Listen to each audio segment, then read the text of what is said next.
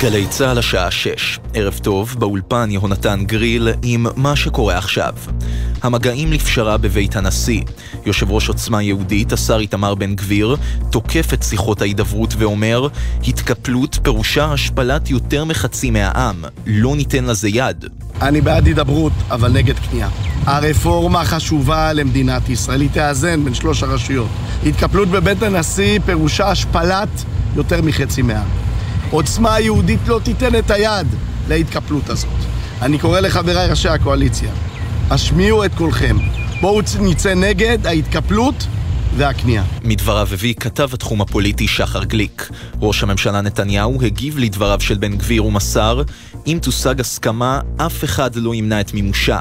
מדווח כתבנו הפוליטי יובל שגב. בלשכת נתניהו טוענים כי ראש הממשלה ממשיך לפעול כדי להביא פשרה, וכי אם תושג הסכמה כזו, אף אחד לא ימנע אותה. זאת כמסר לשר בן גביר וכן ליושב ראש המחנה הממלכתי בני גנץ. על פי הערכות בקואליציה, סמוטריץ' צפוי להשמיע בהצהרה שלו מסר מתון לפחות ביחס לזה של בן גביר באשר לפשרה האפשרית. כפי שדיווחנו בשבוע שעבר, ההערכה בלשכת נתניהו היא שסמוטריץ' ובן גביר לא יפרקו את הממשלה כתוצאה מריכוך החקיקה, אם יהיה כזה. פחות מיממה לדיון על ביטול עילת הסבירות, השר עמיחי אליהו מעוצמה יהודית מסרב להתחייב שיציית לפסיקת בג"ץ. הוא שוחח עם ירון וילנסקי בגלי צה"ל. האם בית המשפט הוא מעל החוק או לא? אם אתה אומר שבית המשפט הוא מעל החוק, אז בעצם אתה אומר, אני מוותר על הרעיון הדמוקרטי. איזה קבוצת מיעוט יכולה לקבוע מה חוקי כוח ובאיזה צד אתה של הממשלה, אלה שאומרים כל החלטה של בג"ץ נקבל כפי שהיא? כל החלטה חוקית של בג"ץ. במקביל, הפגנת ארגוני המחאה נגד החקיקה המשפטית נפתחת בשעה זו בכיכר אגרנט בירושלים. רחובות רבים בעיר נחסמו לתנועה, בהם בן צבי בין שדרות יצחק רבין לצומת רופין, קפלן, זוסמן, רוטשילד ועזה. כתבתנו בבירה נועה ברנס מעדכנת כי בסיום הנאומים, המפגינים צפויים לצעוד לעבר מעון ראש הממשלה ברחוב עזה. בלוב, לפחות 150 בני אדם נהרגו בשיטפונות כתוצאה מהסופה דניאל שהכתה במזרח לוב. רובם נסחפו בגשם או נפלו מגובה בכבישים שהתמוטטו באזורים הרריים. כתבנו לענייני ערבים ג'קי חוגי מציין כי ראש ממשלת לוב הכריז על שלושה ימי אבל בעקבות האסון. בית הדין העליון של ההתאחדות לכדורגל הפחית נקודה ממאזנה של אלופת המדינה מכבי חיפה בגין התפרעויות אוהדים בנסיבות מחמירות במשחק אלוף האלופים מול בית"ר ירושלים. זאת בעקבות השלכת אבוקות זכר הדשא שהובילו לעצירת המשחק. כתב חדשות הספורט בר פלג מוסיף כי חיפה נקנסה גם ב-60 אלף שקלים ובהפחתת נקודה נוספת על תנאי. מזג האוויר למחר, עלייה נוספת בטמפרטורות, בעיקר בצפון הארץ. ייעשה חם מהרגיל עד שרבי. אלה החדשות.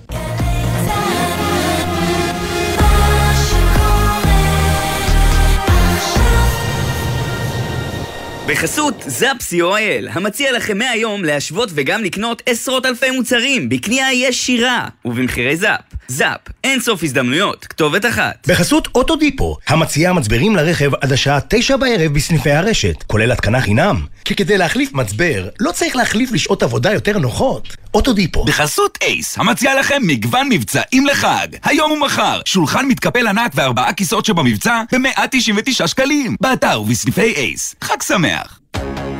עכשיו בגלי צה"ל, סמי פרץ ואיתי זילבר עם החיים עצמם.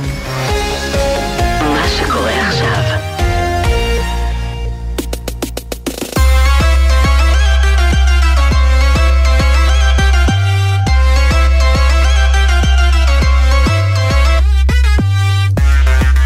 שש וארבע דקות, אתם על החיים עצמם, התוכנית הכלכלית-חברתית של גלי צה"ל, שלום איתי זילבר. שלום אה, סמי, אה, שר האוצר החליט, בוודאי תשמח לשמוע, להאריך בחצי שנה נוספת את הפטור למכס על חלב מיובא. הוא, כך הוא מנסה, אתה יודע, לגשר על המחסור שיש מפעם לפעם על חלב. אני מודה, אני מעולם לא נתקלתי במחסור בחלב רגיל, אבל, אבל זה אני. לא, לא, חסר, חסר. לא, אני יודע שחסר, אני לא יודע, אני, יש לי... ותמיד יש את החלב המועשר הזה. לא, המועשר תמיד, מרוויחים עליו יותר כסף, בוודאי וזה. אה, אז הוא עכשיו רוצה ככה להתמודד עם העניין, אה, עם העניין הזה של המחסור, אבל מולו עומדים יצרני החלב שטוענים שזה פוגע בשוק ובסופו של דבר גם בצרכנים, כי הם טוענים שיקרה מה שקרה עם החמאה. פתאום לא תהיה חמאה מפוקחת והכל יהיה למלא כסף, תכף אה, נשמע מהם. כן, פתאום מזכיר לי שלפני שבוע בדיוק דיברת על זה שפתחו את היבוא של הדבש. נכון. אז פותחים את הדבש, פותחים את החלב. ארץ, זבת. חלב ו- וכסף ליבואנים. כן, אבל חלב באמת מוצר צריכה בסיסי. תשמע, אה, יש דוח חדש שמראה, של משרד החינוך, שיש. פערים הולכים וגדלים בהשקעה בחינוך. אנחנו רוצים לבדוק פה למה תלמיד בחינוך הממלכתי-דתי מקבל הרבה יותר מתלמיד בחינוך הממלכתי הרגיל, ולמה נתוני הזכאות לבגרות לא באמת משקפים את תמונת החינוך האמיתית. מיד נהיה עם כל הנתונים. אפרופו אה, מערכת החינוך, אה, אנחנו חשבנו אה, לתומנו אה, שהוסרו איומי השביתות אה, אחרי שהשנה נפתחה באופן רגוע ותקין, אבל לא, הנה עכשיו מועצת התלמידים הארצית מאיימת להשבית גם, אה, גם היא את הלימודים מחר, וזה במחאה על עיצומי ארגון אה, המורים שממשיכים אה, בעיצומים, כי עוד לא חתמו על ההסכם עם, עם האוצר, התלמידים נפגעים והם מאיימים, אם זה לא נפתר הערב, אנחנו נשבית מחר את הלימודים, תכף נשאל אותם אם כמה הם רציניים והאם תיכוניסטים יכולים לישון עד מאוחר מחר. והאמת שהם צודקים, תשמע, לא נותנים להם טיולים. לא נותנים להם ציונים על שנה שעברה, הלו. לגמרי, לגמרי. חתמתם הסכם. טפלו גם בתלמידים. אז זהו, שלא חתמו על ההסכם. אמרו, הסכמנו, כן, אבל לא הגעתם חתמו. להסכם. כן. אה, תשמע, לקראת סיום אנחנו נדבר על פייסבוק שנכנסת לתחום הבינה. המלאכותית. פותחת חזית מול OpenAI שהביאה לנו את ChatGPT. אה, הרבה מאוד כסף מסתובב בענף הזה, אנחנו נבדוק לאן הוא הולך, אבל אה, קודם, תתחיל עם הכותרת שלך, איתי. טוב, הכותרת אה, שלי, חצי כותרת, חצי המלצה לכולנו. אנחנו... לי רק לרשום, אם זה המלצה, אני. רוצה לא, רגע אני אשלח לרשום. לך בוואטסאפ פשוט אחר כך. אוקיי. אנחנו- אנחנו מקורבים, אני- אתן לך את זה בלי לרשום. תראה, זה נוגע לשלל הפרסומים של רשתות השיווק בתקופה האחרונה, לקראת החגים, כשכל רשת טוענת שהיא-היא זו שמציעה את הסל הזול ביותר לקראת ראש השנה. אם נרים לרגע את הראש מהטלפונים ברחובות, נראה על של- שלטי חוצות אה, השוואות וגרפים וטבלאות ומחירים עם כמה הסל עולה בכל רשת, ובאורח פלא כל רשת שמפרסמת מצליחה להביא את הנתונים שמתאימים לה ומוכיחים שאנחנו כולנו מוכרחים ללכת לעשות את הקניות דווקא אצלה. אנחנו, אה, ברשותכם המאזינים, ברשותך סמי, לא נזכיר את שמות הרשתות, משני טעמים. קודם כל, אנחנו לא רוצים לפרסם אותן. רוצות לפרסם, יש מחלקה שיווקית, תפרסמו מה אתם רוצים מאיתנו. דבר שני, וזו הכותרת, פשוט כל ההשוואות האלו לא שוות שום דבר. למה הן לא שוות שום דבר? קודם כל, כי כל משפחה קונה דברים אחרים. אז בבסיס, סל הקניות שלנו משתנה, ואיתו גם הסכום שנשלם בקופה. אבל לא רק זה, אנחנו גם יודעים שהמחירים משתנים בין האזורים השונים בארץ. איפה שיש יותר תחרות, כמו באזור המרכז למשל, המחירים יותר תנודתיים והם משתנים מסניף לסניף, גם של אותה רשת. ואם זה עדיין לא שכנע אה, אתכם, אז קבלו עוד הברקה, המחירים משתנים לאורך שעות היום. זו לא המצאה שלנו, הרשתות בעצמן מודות, הן משוויצות שכשהן רוצות להתחרות זו בזו, והסניף של המתחרים ממול הוריד מחירים, אז גם הן מורידות מחירים. מה שאומר שהמחירים משתנים בערך כל שעה. אז יש שלושה אלמנטים, תוכן הסל, מיקום הסופר ומועד הקנייה. כל אלו משפיעים על הסכום הסופי שאנחנו נשלם בקופה, ואת זה לא נעים להודות, פשוט אי אפשר להשוות כמו שצריך. למעשה רשתות השיווק יצרו כאן שיטה שאי אפשר לנצח אותה, כי אף אחד לא מסוגל באמת לעקוב. עכשיו, אני יודע, יש כל מיני מערכות ממוחשבות שאמורות לעקוב. אבל בואו, זה לא עובד כמו שצריך, אף אחד לא מתעדכן ברמה אה, אה, של כמה דקות אה, מה, מה גובה הסל, ואת הרשתות זה כמובן משרת, כי כשאנחנו לא יודעים איפה באמת הכי זול, אנחנו קונים איפה שהן אומרות שהכי זול. לכן דווקא בתקופת החגים, כשהרשתות מתחרות זו בזו באופן אגרסיבי ובאמת מורידות מחירים, היכולת שלנו לקבל החלטה צרכנית מושכלת הולכת ופוחתת. בצער רב אני אומר, בואו נכיר בזה, את, ה... את הקרב הזה הפסדנו, ופשוט נלך לקנות במקום הכי זול שאנחנו מכירים כבר, לא עכשיו נקודתית ליום שני בערב הכי זול. שם אנחנו יודעים שזול, שם נקנה, מבלי להתייחס לכל מיני פרסומים, כי הם, מה לעשות, נוחים למי שמפרסם אותם. כן, וזה שאמרת שהמחירים יורדים במהלך היום, מזכיר לי את המחיר שתמיד, המחיר, את המוצר שהמחיר שלו תמיד יורד במהלך שעתיים, שזה פיתה עם חומוס בבלומפילד. תחילת המשחק, בול, בול. יש פיתות עם חומוס, 30 שקלים, בסוף המשחק, גם בחמישה שקלים, צריך להיפטר מכל המלאי, מוכרים. אותם. זה, זה, אתה יודע מה? החומוס בבלומפילד זה כמו בסופר, זה אותו דבר, זה הסופר כן, כמו רק בלומפילד. שהפערים זה הם לא כאלה גדולים, בסופר זה פערים קצת יותר קטנים. ואז אתה אומר, אז על השלושה שקלים, שאולי אני אחסוך, אני אתחיל עכשיו לזה, יאללה, הולך לסופר שאני מכיר וזול לשם. מה הכותרת בדיוק. שלך? תשמע, הרבה מאוד אה, ביקורת הושמעה בשנים האחרונות על פרויקט מחיר למשתכן, הפרויקט הזה שבו המדינה מעניקה לקבלנים הנחות ברכישת הקרקעות, תמורת זה שהם ימכרו לזוגות צעירים אה, דירות בהנחה. ואחת הביקורות העיקריות הייתה שזו מתנה גדולה מדי שהמדינה מעניקה למספר מועט של אנשים. מי שזוכה מקבל הטבה ענקית, מי שלא זוכה לא מקבל כלום, יש פה רק פרס ראשון, אין פה פרסי ניחומים.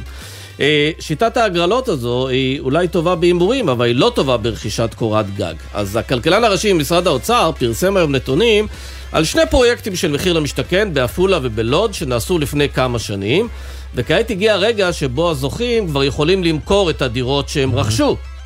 אז היו לא מעט אנשים שמיהרו למכור את הדירה, ולהיפגש עם הרווח הגדול, ושים לב לרווח, כמה רווח יצרו אלה שזכו במכרזים. בעפולה הרווח הממוצע לדירה 635 אלף שקלים, ובלוד רווח הון ממוצע של מיליון שקל לדירה. כסף עכשיו, ממש. כסף, זה לא השווי. זה עליית השווי okay. אוקיי. מהרגע שקנית ועד הרגע שמכרת. וצריך להגיד, לא מדובר באזורי הביקוש הכי חמים בישראל. ומזה אתה יכול להסיק שמי שקנה דירות במחיר למשתכן באזורי הביקוש הבאמת חמים, שכבר ביום ההטבה, בדיוק, ראשון. הרצליה, ראשון, קריית אונו הרוויח אה, הרבה יותר ממיליון שקל. כבר במועד הקנייה הוא, קיבל, הוא הרוויח מיליון שקל, כי הוא קנה בהנחה, ומאותו רגע המחירים עלו ועלו ועלו, יכול להיות שהרווח שלהם יכול להגיע אפילו לשני מיליון שקלים תוך חמש שנים. אה, ואתה אומר, האם זה פרויקט שפותר בעיות דיור, או שבעיקר מגדיל פערים? מה שיוצא פה שאחד זוכה, שני בוכה, וכל הציבור הישראלי כן, אבל מממן זה את כן זה. פרויקט שמאפשר לאנשים שלפני כן לא יכלו לקנות אה, דירה ולהיכנס למשחק הזה, לקנות דירה. הרי כל מי שקונה דירה היום, קונה את זה מהכסף של ההורים. למי שאין כסף של ההורים, זה התוכנית בשבילו, מחיר למשתכן. נכון, רק, אז, אז כסף של ההורים וכסף של המדינה, אבל תחשוב רגע, נגיד שההטבה היא מיליון שקל. כן. תחשוב אם אתה לוקח הטבה של מיליון שקלים, ומחלק ונותן אותה לא לזוג צעיר אחד, אלא לארבעה זוגות צעירים. אז היית אומר, בואנה, זה מתחלק פה על יותר אנשים שהצלחת להוציא אותם מהמלכוד הזה של הדרך לדירה. אין אה, דרך כרגע לעשות את זה, כן, אבל זה כבר עבר, וגם חלב- התוכנית... זה אה, חלב שנשפך. התוכנית אה, גם נפתרה, אין אותה יותר, זה כבר לא קיים. נכון, אה, אבל יש קיים. בקנה עדיין כל מיני פרויקטים, בכל מקרה זה חלב שנשפך, אז אנחנו צריך לייבא חלב כדי לפצות על זה. איך הכל קשור? תכף. נדבר עם יצרני החלב. שאומרים שזה. יאללה, בוא יאללה, נתחיל. החיים עצמם מתחילים.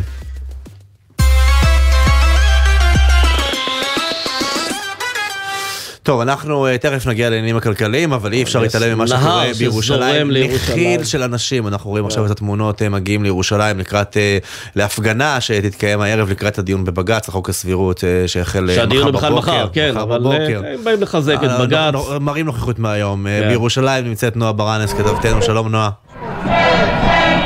שלום סמי, שלום איתי, כאן בכיכר אגרנט, אנחנו נמצאים סמוך לבית המשפט העליון. כנסת, מתאספים כאן כבר מאות מפגינים, כמו שאתם בטח שומעים ברקע, כמו שאתם יכולים לראות בתמונות. אה, אולי אה, בעצם כאן אה, בעוד כשעה תתחיל אה, ההפגנה נגד החקיקה המשפטית, רגע לפני הדיון על ביטול עילת הסבירות בבג"ץ שיחול מחר. ראינו גם אה, עומסים בתחנת הרכבת יצחק נבון בירושלים וברכבות שיצאו מאזור אה, תל אביב לירושלים. על הבמה כאן הערב בשבע ינאמו שרת המשפטים לשעבר ציפי לבני, עורך הדין עמית בכר, ראש לשכת עורכי הדין ומובילי מחאות נוספים. הכבישים באזור חסומים לתנועה, אנחנו נמצאים אה, בצומת הסינמה סיטי שנחסם אה, לתנועה. אה, הרחובות סביב הכנסת, למשל זוסמן, קפלן, גם הרחובות באזור בית ראש הממשלה ברחוב עזה נחסמו לתנועה כי בעצם בהמשך הערב אחרי הנאומים המוחים כאן צפויים לצעוד לכיוון בית ראש הממשלה לרחוב עזה מאות שוטרים הוצבו גם כאן, גם שם, בכל האזור בעצם, גם באזור בית המשפט העליון, הכנסת, סמוך ראש הממשלה בעזה, בעצם בהיערכות למחאות האלה שתואמו הפעם עם המשטרה, אה, גם להפגנה המרכזית וגם לצעדה שאחריה. לחכות שם גם אה, מכתזיות, כמו בהפגנות בקפלן, בתל אביב, או ששם יותר רגוע? כרגע לא ראינו מכתזיות באזור, או שהן אה, מוחבאות אה, היטב, או שהן פשוט לא נמצאות אה, באזור צומת סינמה סיטי. אבל כן ראינו משאיות למשל שחוסמות חלק מהכבישים במטרה בעצם שאחר כך כשיצאו לצעדה לא יוכלו לעבור שם.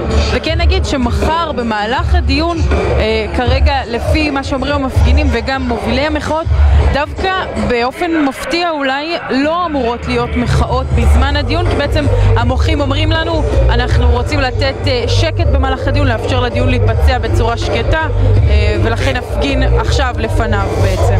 נועה ברנס אה, אה, נגד הרפורמה המשפטית אה, בירושלים, אה, תודה. רועש שם, אה? נגיד, אה, לא, רועש מאוד, גם יש שם זה, גם אנחנו רואים את התמונות, נחיל של אנשים עולים ברכבת ברכבות, ב- כן. ביצחק נבון בירושלים, אז סביר להניח שלקראת שבע, לקראת הנאומים באמת יהיה מאוד עמוס שם. נגיד סמי שמחר אנחנו ביום שידורי מיוחד, מ-6 בבוקר עם סיקור נרחב, כאן בגלי צה"ל, שכל הדרמה המשפטית, דמוקרטית, פוליטית, חברתית הזאת, מחר, כאן אני בגלי יכול צה"ל. לתת ספוילר?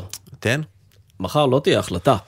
נכון, אבל זה יום, אה, יום, אבל זה יום. דרמטי. זה יום דרמטי נהיה- וחשוב, אבל וגם החלטה ייקח להם וגם זמן. למיטב אה, הבנתי גם אה, משדרים את הדיון, אז יכול לשמוע כן, מה קורה כן, בתוך כן, ה- כן. בתוך לא, האולם, באמת, וזה אה, מרתק את המוזמנים להיות איתנו מחר 15 לאורך היום. שופטים שאת חלקם אנחנו גם לא כל כך לא מכירים, כי עוד מכירים, לא ראינו אותם אה, בדיונים. אנשים כן.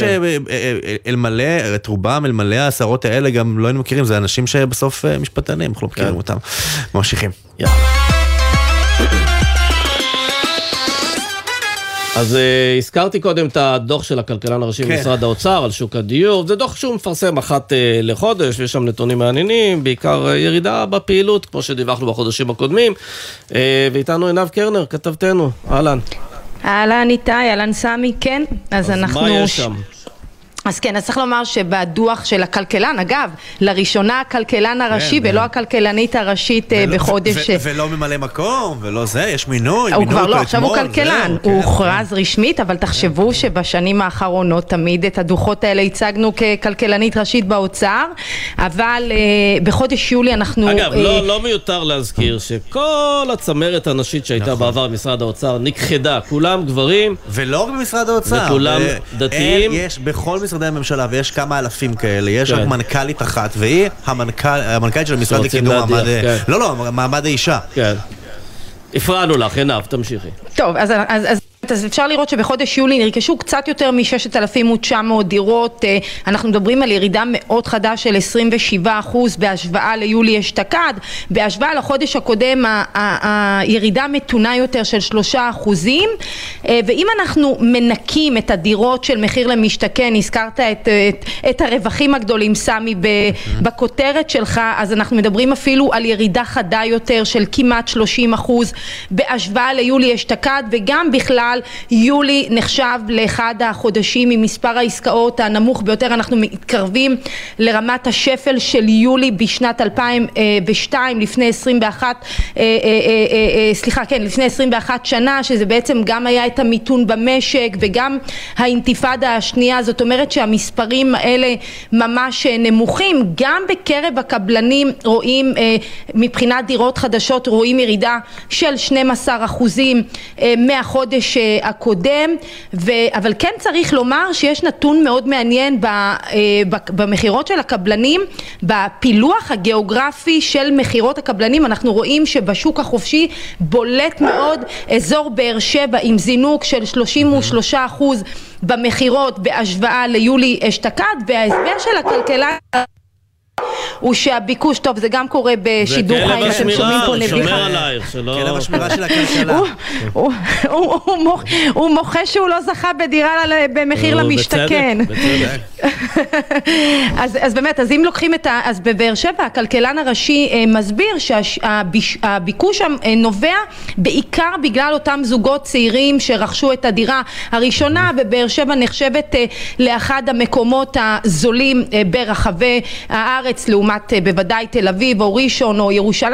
כן, אבל כן אגב, צריך להגיד פה דבר עוד... נוסף שדי בולט מכל העניין הזה, שהרבה מאוד אנשים שקונים מחיר למשתכן עושים את זה למטרת השקעה, ברגע הראשון שאפשר להם למכור, הם אה, בתום מוכרים את החמש הדירה. שנים. למרות כן. שראינו בנתונים נכון של את הכלכלן, זה לא אחוזים גבוהים, זה לא עשרות אחוזים, זה לא, חמישה, שישה אחוזים. לא, עכשיו- גם מתוך אבל- הפרויקט עצמו, גם הפרויקטים בלוד, גם הפרויקטים, סליחה עינב, גם הפרויקטים שראינו אה, בלוד ועפולה לפי דעתי זה היה שם, אה, זה לא שעכשיו 40 אחוז מכרו את הדירות שלהם, זה חמישה, שישה אחוז מכרו את הדירות. כן, נכון. נכון, מתוך אלה שסיימו את החמש שנים אה, אה, שהם לא יכולים בעצם למכור את הדירה שלהם, נכון, אנחנו מדברים כרגע על מספרים קטנים של מי שכן מכר, אבל אבל אם אנחנו מסתכלים פה על הערך ששיל... שהכפיל את עצמו אה, ו... ו... וזינק, אז בהחלט אפשר לראות את זה גם בקרב הדירות שעדיין לא נמכרו. כן, אגב, יש גם את הנתון של מי גר בדירה שהוא רכש. כלומר, יש הרבה נכון, מאוד יש אנשים שקונים. ולא גרים בהם. אגב, יש נכון. טענה קנו שה- שהפרויקטים האלה מורידים את מחירי השכירות, כי בבת אחת משוחררות עשרות, ובחלק מהפרויקטים גם מאות דירות להשכרה, כי אנשים לא רוצים לבוא לגור, ואז זה מוריד את המחירים בשכונות. נכון, אבל כאן צריך להגיד, אם הזכרת כבר את הנושא של השכירות, קודם כל אנחנו רואים שמחירי השכירות או שכירות עולים, ויש לזה מחיר לירידה במספר העסקאות, כי בסופו של דבר כרגע אנחנו רואים אמנם ירידה ב- ב- ב- בעסקאות, כי אנשים בעצם יושבים על הגדר, הם מחכים לראות מה תעשה הממשלה, האם תהיינה תוכניות. אה, בנושא הדיור שכרגע אין אותן, ולכן ברגע שהשוק יחזור להסתער מחדש על הדירות, אנחנו יכולים לראות עלייה פעם נוספת של המחירים, אנחנו כרגע רואים איזושהי ירידה מתונה במחירים, אבל זה לא יישאר לאורך זמן אם לא יינתן פה אה, אה, טיפול מיידי לכל הנושא של הביקוש, אה, ש- סליחה, של ההיצע. בנושא הדירות. אני אתן לך טיפ, אני אתן לך ספוילר קטן לכולכם. לא יימצא פתרון להיצע. כן. כן, וזה חבל, אנחנו נחזור לראות עליות מחירים ב- בשוק הדיור. נכון, לפי דעתי 2024 תהיה שנה של חזרה לעליות. זה אגב מה שמזהיר פניו נגיד בנק ישראל, בשבוע שעבר דיברתי איתו על זה. עינב קרנר כתבתנו, תודה. תודה עינב. תודה לכם.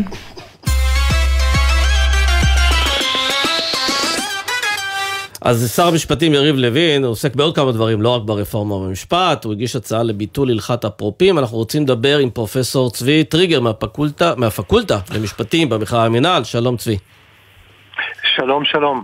אז קודם כל, תגיד לנו ככה בכמה משפטים על ההלכה הזאת, למה היא כזו דרמטית בעולם החוזים? ומה זה גם? כי מרביתנו לא אה, בוגרי הפקולטה למשפטים.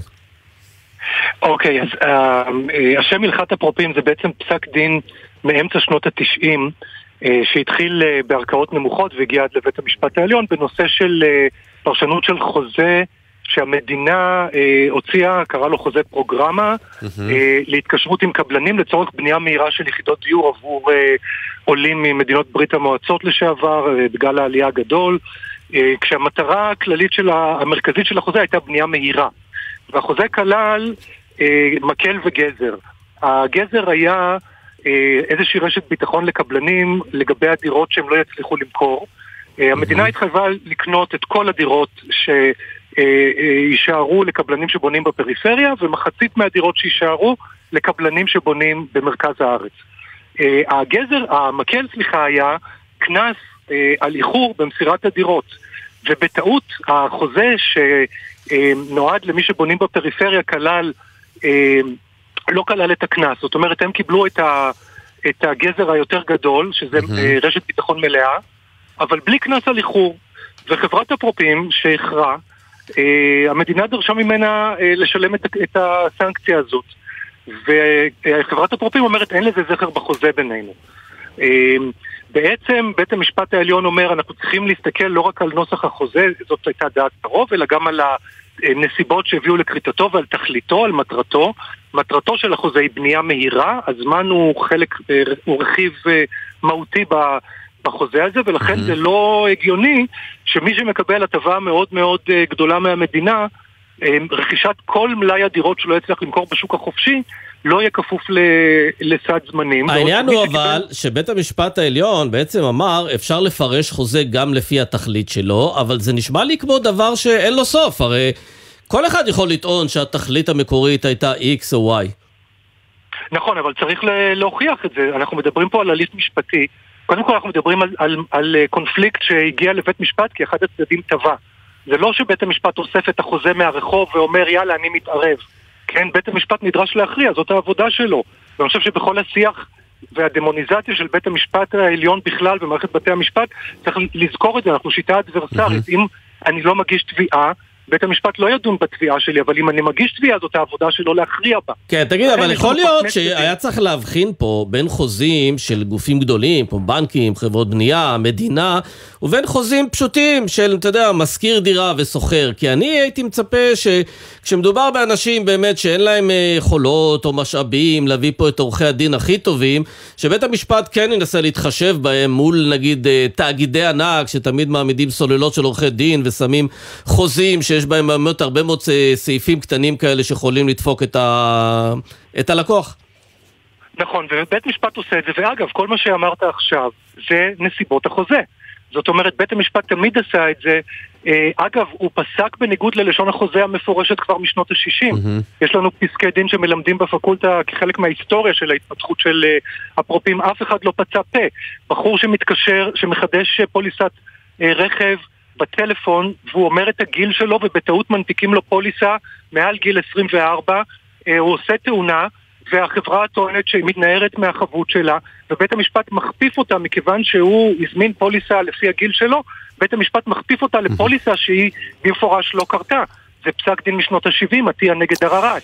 יש לנו עוד פסקי דין בשנות ה-70 וה-80 עם האינפלציה, ששוכחים להכניס אה, סעיפי הצמדה, אף על פי שמדברים על זה, וברור שמטרת החוזה היא אה, לשמור על ערך הכסף. אבל אומרים, אבל, אבל אומרים, צבי, אה, צבי טריגר, אה, פרופסור טריגר, אומרים אה, המתנגדים להלכה הזאת, מי שהיום הם אה, תומכי הרפורמה המשפטית, שדווקא אם ההלכה הזאת תבוטל, זה יעניק ודאות למי שעושה עסקים, כי הם יודעים שהחוזה הוא חוזה, ואף צד לא יכול לערער עליו בבית משפט שלא הבנתי, טעיתי, התבלבלתי, הכוונות שלי היו אחרות, אלא מקיימים את מה שכתוב בדיוק, וזה יעזור לעשיית עסקים פה בישראל ויביא ודאות ויביא משקיעים.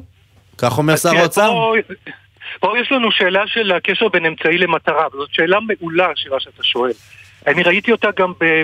אה, באימייל אה, שקיבלתי עם התזכיר ממשרד המשפטים, mm-hmm. בציטוט מדבריו של השר לוין. אז תולים בתיקון הזה הרבה דברים, גם הגדרת הוודאות המשפטית וגם כתוב בתזכיר הקטנת העומס בבתי המשפט. אז אני שוב מזכיר, ישראל היא חברה, או המשפט הישראלי הוא משפט אדברסרי, כלומר יש יוזם וזה מי שמגיש תביעה. Mm-hmm. ישראל היא חברה מאוד ליטיגטורית, אנחנו תובעים אחד את השני על כל דבר. והעבודה של בית המשפט... באמת? לא הייתי לא מודע לזה שאנחנו ככה מנוולים. כן, סנדרסון. כן. בעולם המערבי אחת החברות הכי ליטיגטוריות, אה, האמריקאים... אבל בוא נתמודד עם הטענה הזאת באמת, שכששני עסקים כורתים הסכם, ואז בית משפט אה, בא ומפרש אותו אחרת ממה שכתוב... מישהו מתנער ומגיש תביעה. זה, ככה זה קורה, ואז בית משפט צריך להכריע.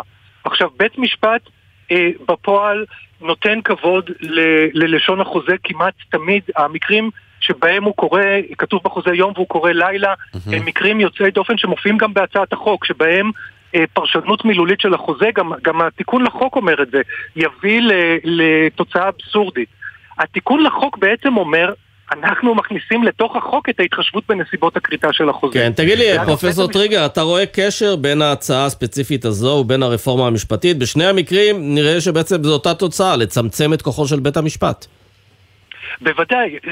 קודם כל, אני לא רואה שהתיקון הזה ספציפית עושה משהו שבית המשפט לא מעוניין בו ושלא מופיע בפסיקה. אגב, כבר מ-2014 יש פסק דין בדעת מיעוט של דפנה ברק ארז, אבל בוודאי שיש פה קשר הדוק שקשור לדמוניזציה של בית המשפט.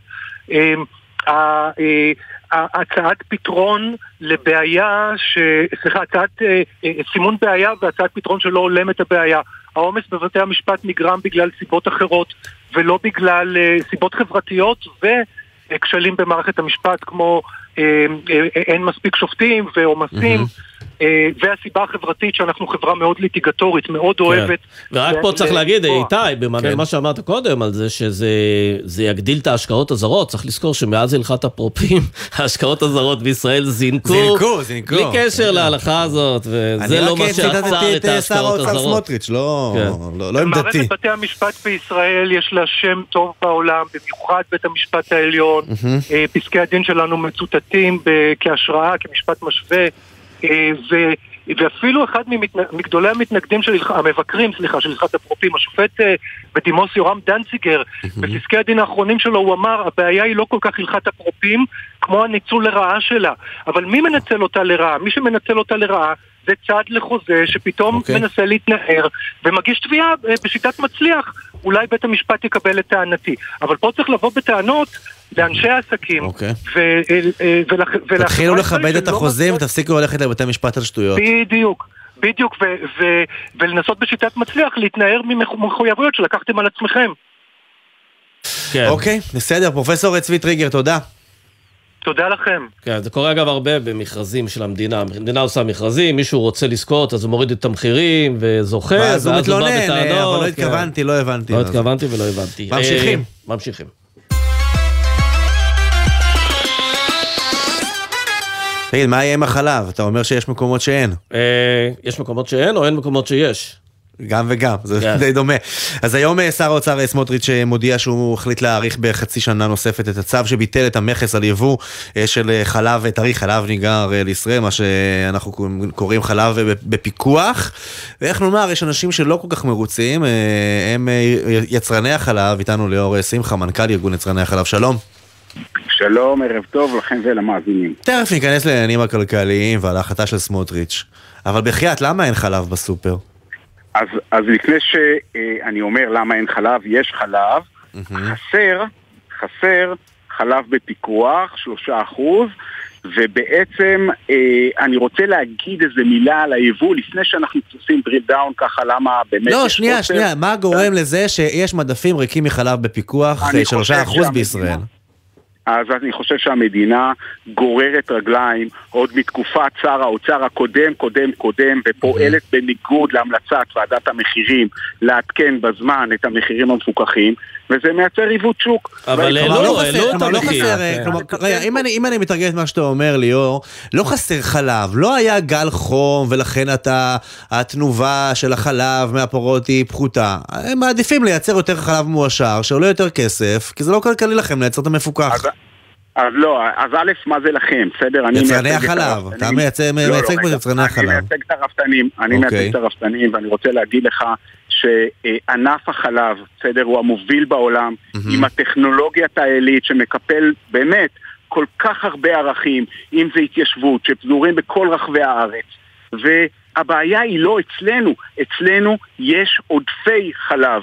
לא רק שלא חסר, מנגנון המכסות, מנגנון המחיר, עובד by default. אז למה זה לא הבעיה? מגיע לכל המדפים כל הזמן? איפה הבעיה? מצוין. אז איפה הבעיה? הבעיה היא בעיקר במקטע של בין המחלבות למקטע של הקמעונאים. שם יש בעיה, והיא בעיה אינהרנטית. זאת אומרת, אנחנו מבינים את הבעיה הזאת כבר הרבה מאוד זמן. זה לא חדש, אה, והדרך לטפל בבעיה היא לא דרך היבוא, כי בעצם זה קצת כמו לשפוך בנזין למדורה. זה לטפל ב...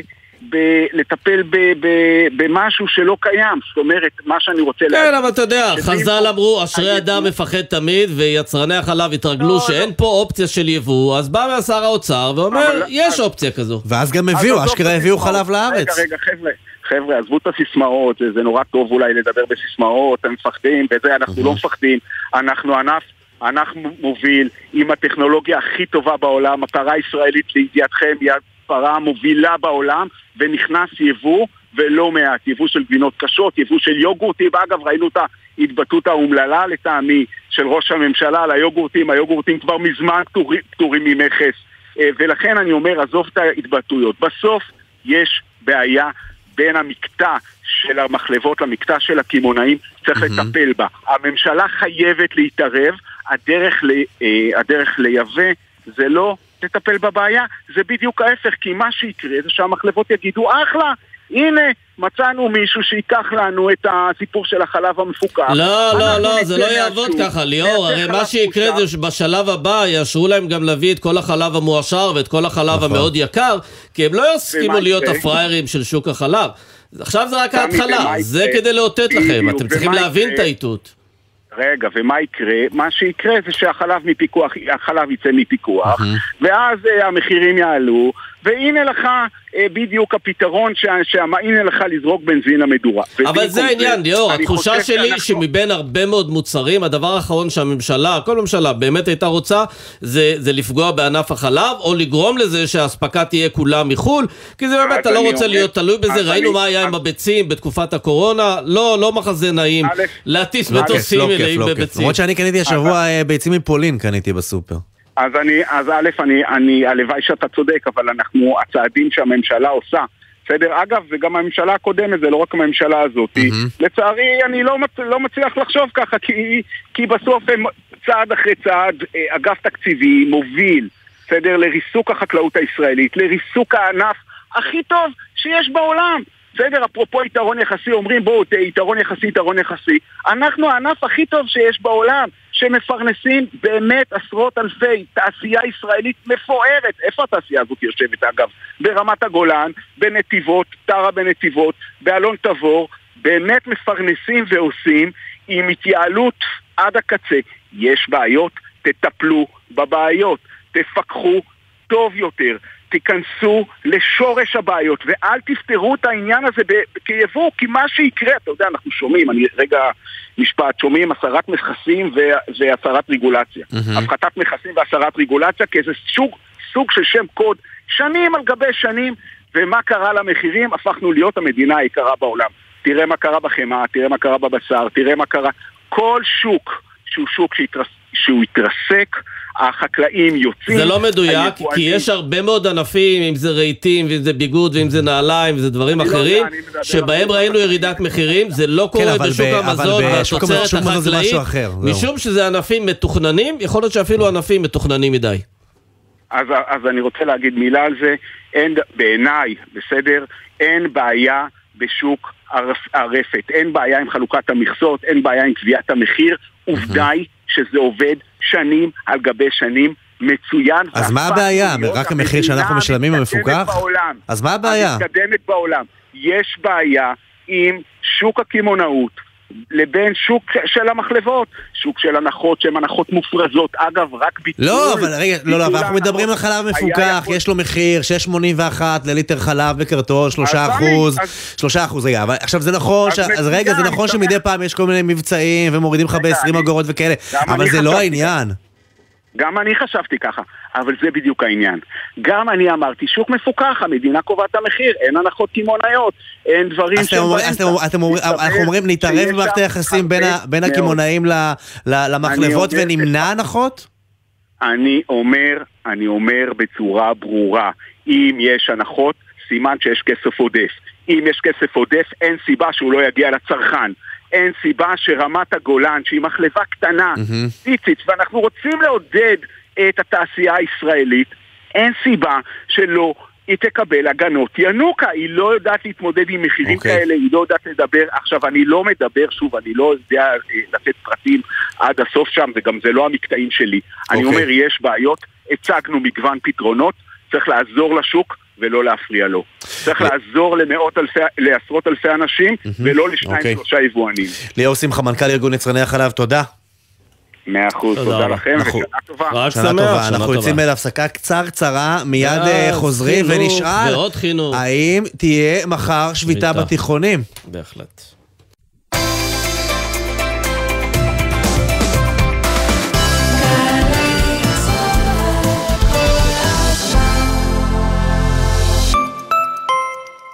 הכירו את שרה, אחות מיילדת בפנסיה. בכל חודש היא ילדה 45 תינוקות בממוצע, שזה בערך 540 לידות בשנה. אם תכפילו את זה ב-40 שנות עבודה, תבינו שמספר הילדים שהיא עזרה להביא לעולם יכול למלא איצטדיון שלם. אספקט, שרה. תנו כבוד למבוגרים שלנו. הם ראויים לזה. הביטוח הלאומי, לצדך ברגעים החשובים של החיים. א', עצור. ב', עיר מגורים בבית. בת ים. אה, רגע, בית שמש. החלפתם כתובת? שימו לב, כדי לממש את זכותכם ולהצביע בבחירות לרשויות המקומיות במקום מגורכם מחדש, ודאו כי כתובתכם מעודכנת בפנקס הבוחרים. לבירור התקשרו חינם, 1-800-101-975. תוכלו לעדכן פרטים עד כ"ח באלול, 14 בספטמבר, באתר רשות האוכלוסין וההגירה או בלשכות. מידע נוסף בפורטל הבחירות של משרד הפנים.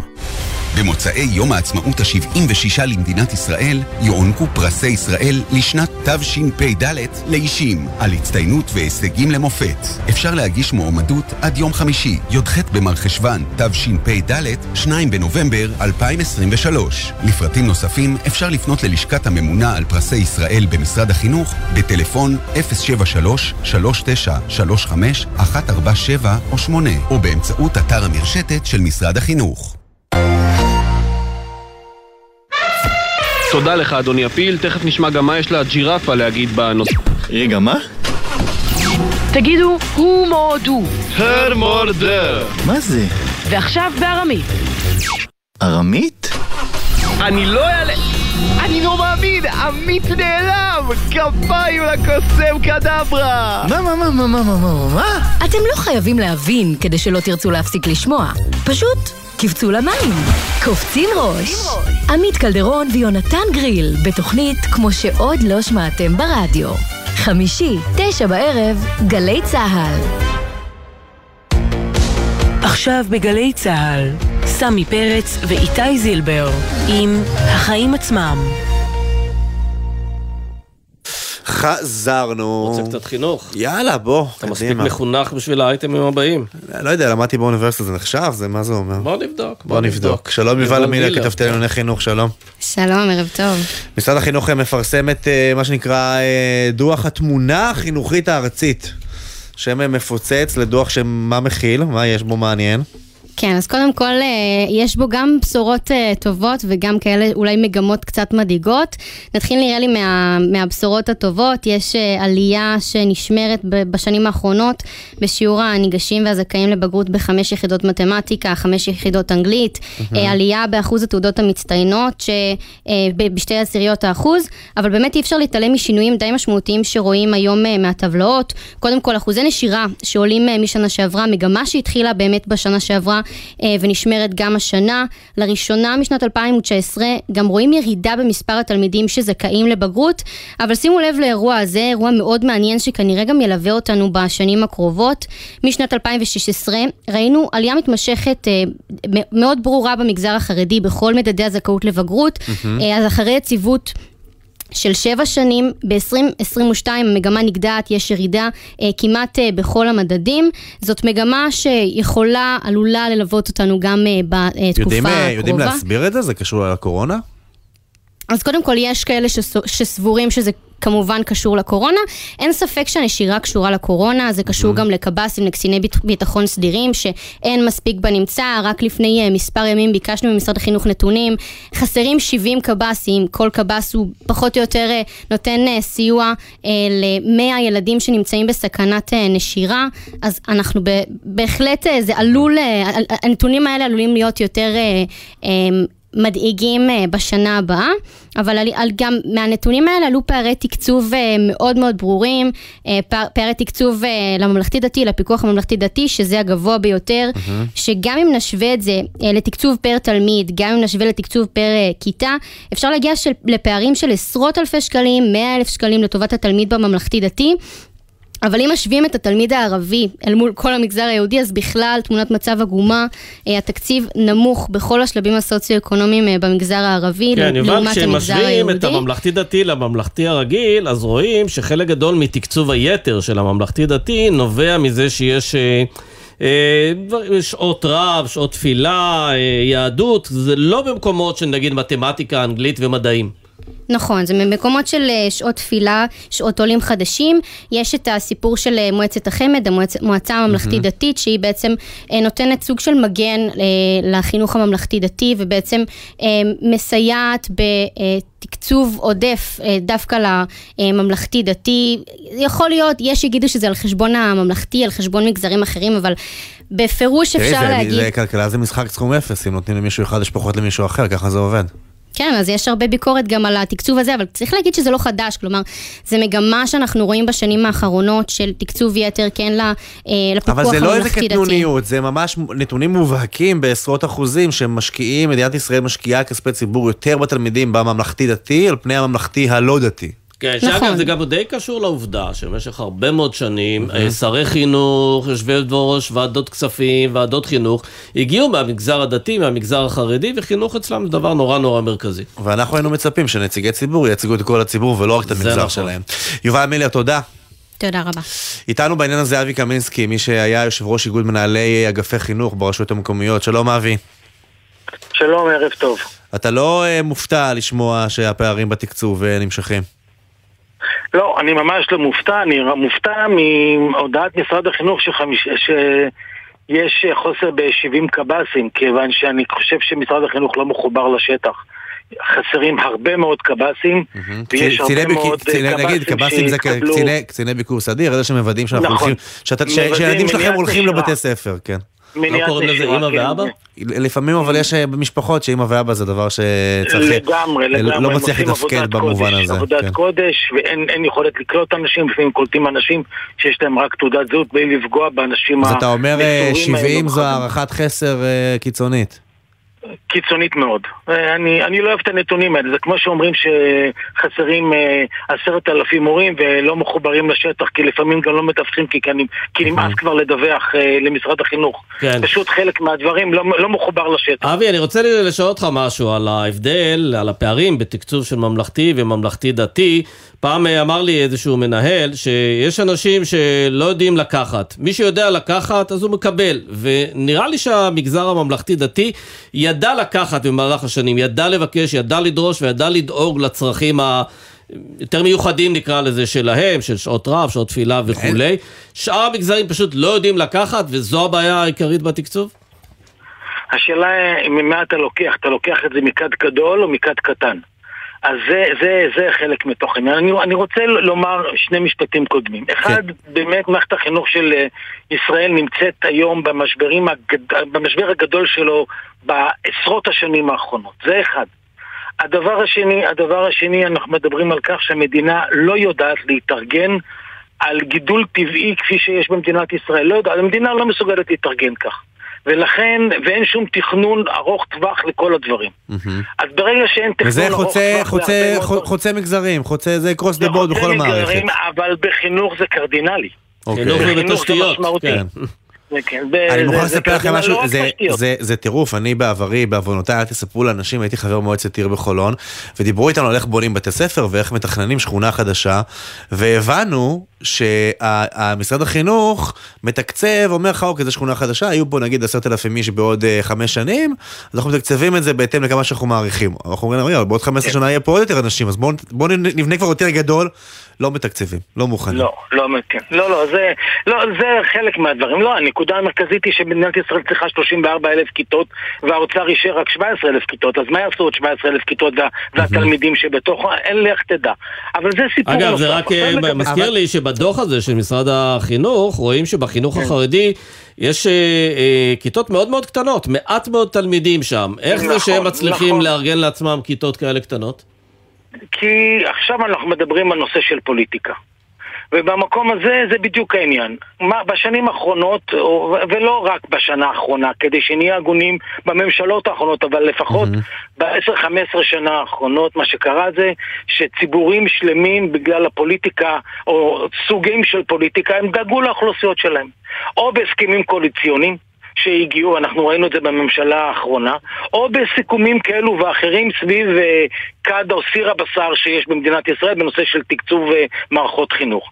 ויצא שבאמת החינוך הממלכתי-דתי וגם החינוך החרדי במקומות מסוימים ידעו ללחוץ היכן שידעו ללחוץ. אז א' הם פתחו בתי ספר קטנים, ב' כל מי שלחץ במקומות כאלו ואחרים ידע לקבל מעבר להסכמים הקואליציוניים והיה להם, והיה להם מיקור, אה, מיקור או כוח, כוח משמעותי על, על השולחן בקטע הזה ואנחנו יודעים שלמי שיש כוח ושלמי שיש אקדח פחות מעשן על השולחן מהבחינה הזו זה גם יודע לקבל את התפקידים ואת, הת- ואת התקציבים אחד לאחד. ויצא איפשהו שגם החינוך הממלכתי דתי וגם החינוך החרדי קיבלו בהיקפים שלהם יותר תקציבים מאשר האוכלוסייה של החינוך הממלכתי שאיפשהו מקום הוזנחה כי אף אחד לא ייצג אותם בפוליטיקה. זאת אומרת אה, אה, אה, אף אחד אני מזכיר שמפלגת העבודה בזמנו השר האחרון של מפלגת העבודה הייתה יולי תמיר ומאז לא רצו לקבל אפילו את, ה, את תיק החינוך גם, ב, גם בממשלה האחרונה שהייתה ב, אה, של, של בנט ולפיד ואני מדבר בהיבטים הפוליטיים לא מדבר בהיבטים של שום דבר משהו אחר. זאת אומרת שבחינוך הממלכתי לא היה ייצוג כמו שצריך בעניין הזה וכשמטפטפים כל הזמן ואין ייצוג ואין ייצוג ואין ייצוג אתה מגיע לפערים האלו אחד לאחד. אותו דבר לחינוך הערבי.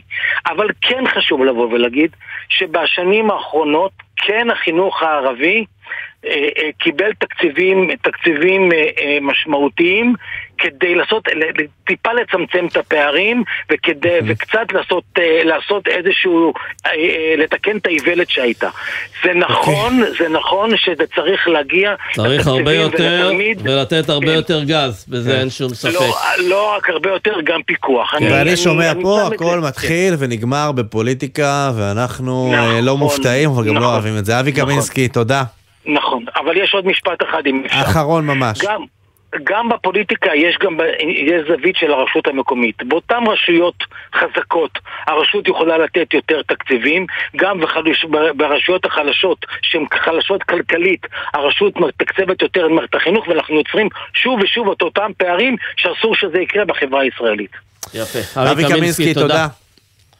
בהצלחה. נו, נ- יש נישאר שביתה מחר? בחינוך, כן, מהצד כן, השני, כן, תראה. נפתחה השנה, כולם שמחו, אפילו לא חיכו עד ל-11 בלילה, יום לפני ה-1 בספטמבר, סגרו את זה איזה יומיים אה, וחצי לפני כן, ואמרו, יאללה, נפתח את השנה. אממה, בינתיים לא חתמו עם רן ארז וארגון המורים על הסכם, הם ממשיכים את העיצומים. ולא פתרו את כל הבעיות, לא פתרו את הבעיות. ועכשיו התלמידים אומרים, סליחה, לא על הגב שלנו. איתנו אה, ספיר מוספי, יושבת ראש מועצת התלמידים הארצית, שלום. היי, ערב טוב. עכשיו אתם מאיימים להשבית. תהיה שביתה מחר? כרגע אה, באמת יש שביתה בשעה שמונה, אנחנו מוציאים, בעצם הצהרה סופית של האם מתקיימת שביתה או לא מתקיימת שביתה. אני בקשר עם כל הגורמים, הלחץ שלנו אכן השפיע. אה, כמו שראיתם, אה, פורסם גם שיש התקדמות במשא ומתן. אותי זה לא מעניין. עד שלא מתבטלים העיצומים, אנחנו שובתים.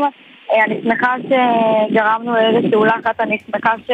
רגע, אבל את מאמינה שתהיה שביתה מלאה? כל התלמידים אה, ישתפו פעולה? רק תיכונים, מלא? תיכונים. כן, בתיכונים. כל תלמידי התיכונים, כן, ברור. זאת אומרת, מי שזה משפיע עליו, מי שמשפיע עליו העיצומים זה תלמידי התיכונים. תסבירי לנו רגע, תכף תכף נחזור לשביתה, אכן תהיה לא תהיה. תסבירי לנו איך העיצומים האלו של ארגון המורים, שהם לא דבר חדש, זה כבר אה, כמעט שנה, אני חושב שיש את העיצומים האלה, כן. משפיעים עליכם כתלמידים.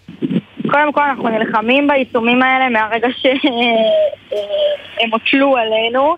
אה, אני אסביר שנייה איך זה באמת אה, מתבטא בפועל.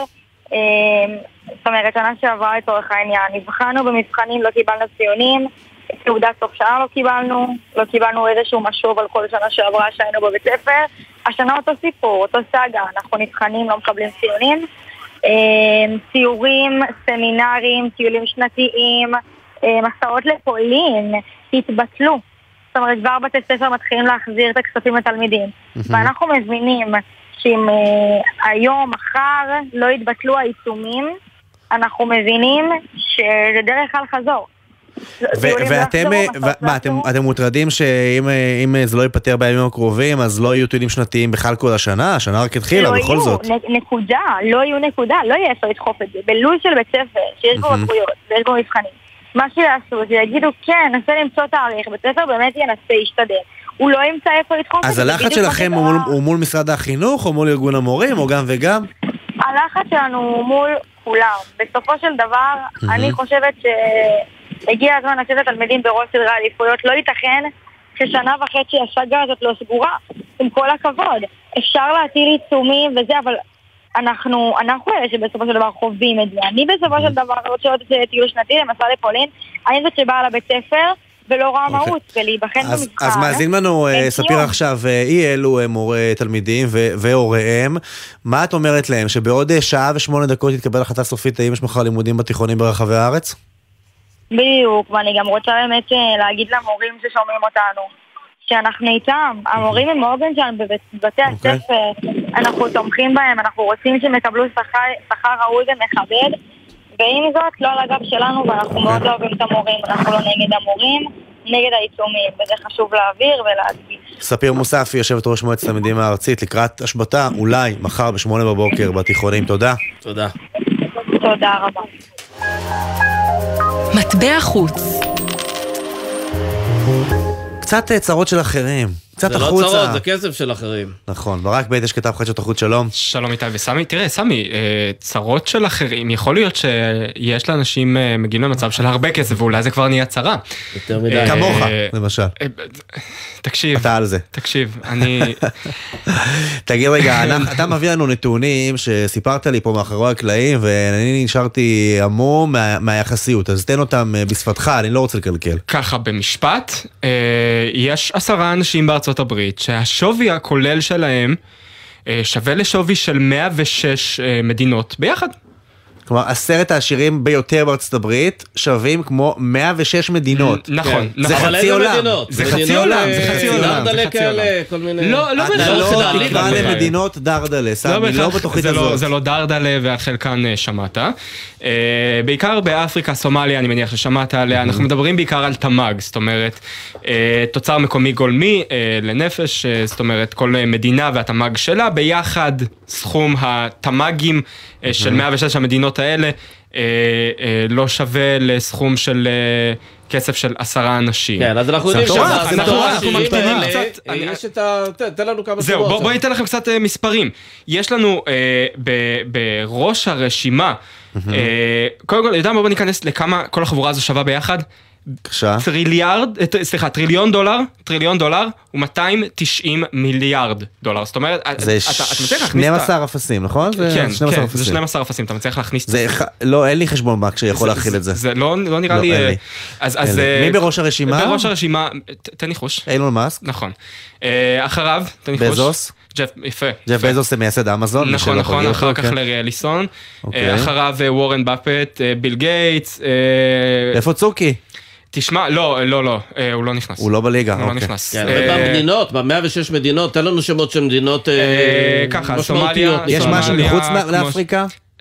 בעיקר אפריקה. אוקיי. אבל שוב, תשמע, אנחנו מדברים על, מדינות ש, שיש שם עוני שהוא עוני מורכב, זאת אומרת, ה, אין, אין עבודה, ואין עבודה אז גם התמ"ג הוא נמוך.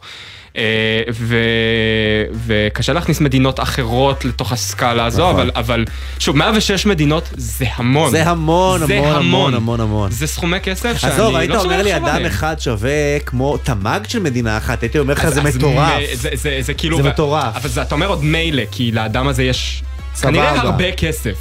לא, ב- לפי המספרים האלו, אדם אחד שווה עשר אבל מדינות. אתה יודע מה אנחנו תמיד אומרים. בפינה שלנו? שהרבה כסף, במיוחד אצל אילון מאסק, ואנחנו גם אומרים את זה בתוכניות אחרות, כן. לפעמים משעמם ולפעמים גורם לך לעשות שטויות. הבנתי, לא חשוב שמות. בסדר חשוב גמור. ברק בטש, תודה. הרבה, אפשר לעשות. נכון, החיים עצמם אנחנו מסיימים, שני שטיבלמן וגיא אדלר הפיקו, ליאם גל על הביצוע הטכני, אילון גביש בפיקוח הטכני, עורך הדיגיטל שלנו אה, רן לוי, מיד אחרינו רצועת הביטחון עם טלי ליפקין שחק, אנחנו נהיה כאן, אה, סמי, גם. אה, מחר בשש, עם. החיים עצמם, כאמור, החל משש בבוקר מחר, דיווח, סיקור שוטף של הדרמה בבג"ץ, מיוחד. יום שידורים מיוחד בגלי צה"ל, תצטרפו אלינו להתראות. ביי ביי. בחסות אוטודיפו, המציעה מצברים לרכב עד השעה תשע בערב בסניפי הרשת, כולל התקנה חינם. כי אין סיבה לשרוף את שישי במוסך. אוטודיפו.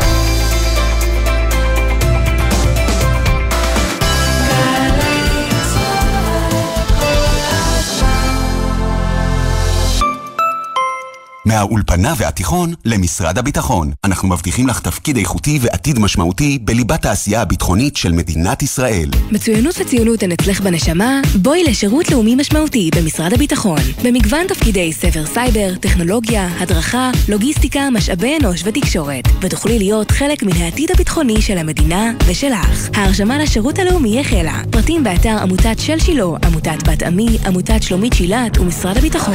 שירות הכי לאומי, שירות בתפקיד ביטחוני. השומר, הבלם, הבלמח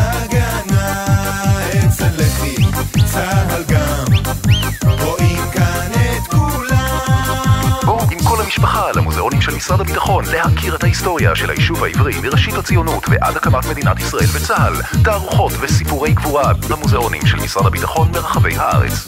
חייבים לבוא לראות. המוזיאונים של משרד הביטחון חפשו אותנו בגוגל. מגיש אגף משפחות, הנצחה ומורשת במשרד הביטחון.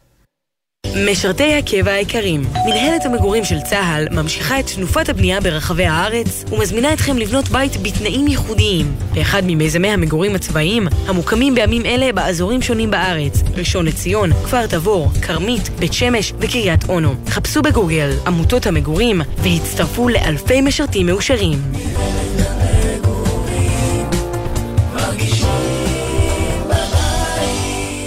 לא חייבים להצטיין בגיאוגרפיה כדי לתכנן את המסלול הבטוח לבית הספר. עם החזרה ללימודים, נתכנן עם הילדים את המסלול הבטוח לבית הספר ובחזרה הביתה, ונתרגל אותו. מסלול שצריך לחצות בו מעט כבישים. במקומות שיש בהם כבישים, נבחר את הכבישים שאינם סוענים, שיש בהם מעבר חצייה ומשמרות בטיחות. שתהיה לכולנו שנת לימודים מוצלחת ובטוחה. הרלב"ד, מחויבים לאנשים שבדרך.